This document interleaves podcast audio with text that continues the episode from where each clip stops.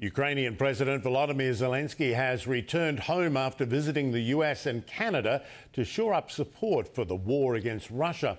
The president called his trip productive, saying he secured long term aid from Canada, including much needed medical evacuation vehicles. He also touted a new agreement between Ukraine and the US to produce new weapons together. We have a historical decision by the U.S. to jointly produce weapons and defense systems, including air defense. This is something that was an absolute fantasy until recently, but it will become a reality. We will make it a reality.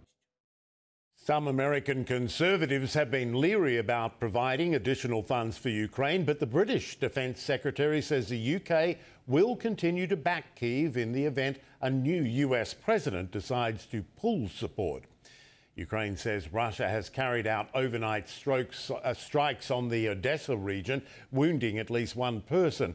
According to the military, Odessa's port infrastructure was hit, a house was damaged, and what was described as a non residential building caught fire. It happened a day after Ukraine accused Russia of launching deadly strikes in the southern region of Kherson. CNN's Fred Pleitgen with details a lot of shelling in various areas of Ukraine, mostly in places that were either close to the front lines or that are even close to Russian territory. The Ukrainians are saying two people were killed and several people were wounded uh, around Kherson. They are saying there was some pretty heavy shelling going on from the Russian side there. Also, in the area around Zaporizhia, one person was killed. And of course, that's something that's significant because the area around Zaporizhia is where the Ukrainians are conducting the main thrust of their counteroffensive. And the latest that we have from the Ukrainian side is they say that they've been able to break through a Russian defense line and are fortifying the gains that they've made there. There was also some shelling coming actually from Russia on the town of Kharkiv, and several people were wounded there.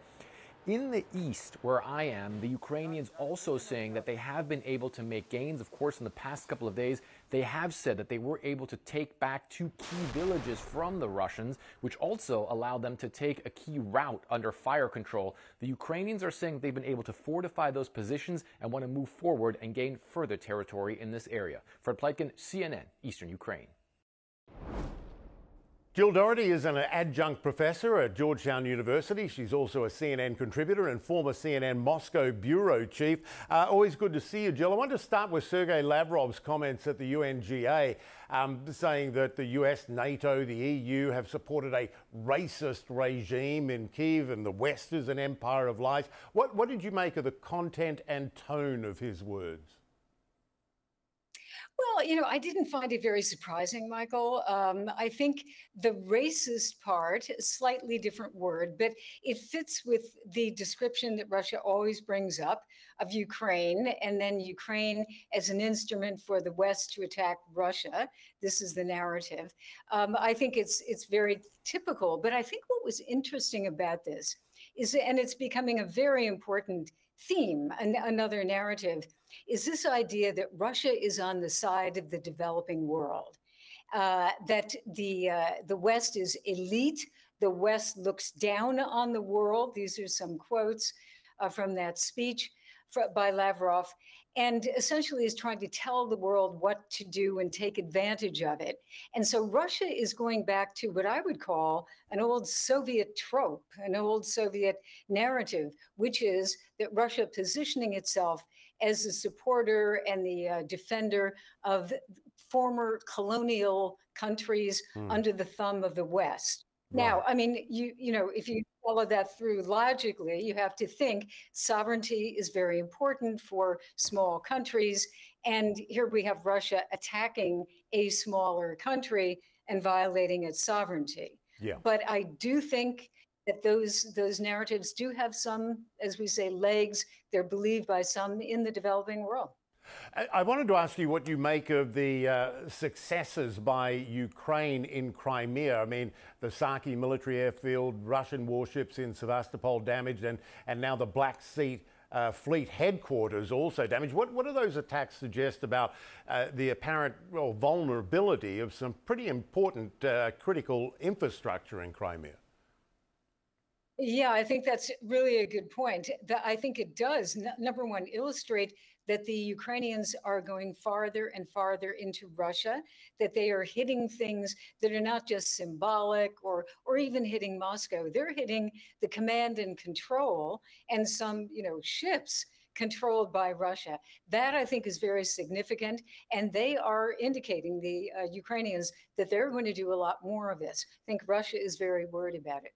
Yeah, I, I, you, you're obviously uh, sort of our eyes and ears when it comes to a lot of what's going on in Russia. Is the war impacting ordinary Russians now, hitting the, the economy? There are statistics that suggest it is. What, what are you seeing and hearing in terms of the impact on the home front?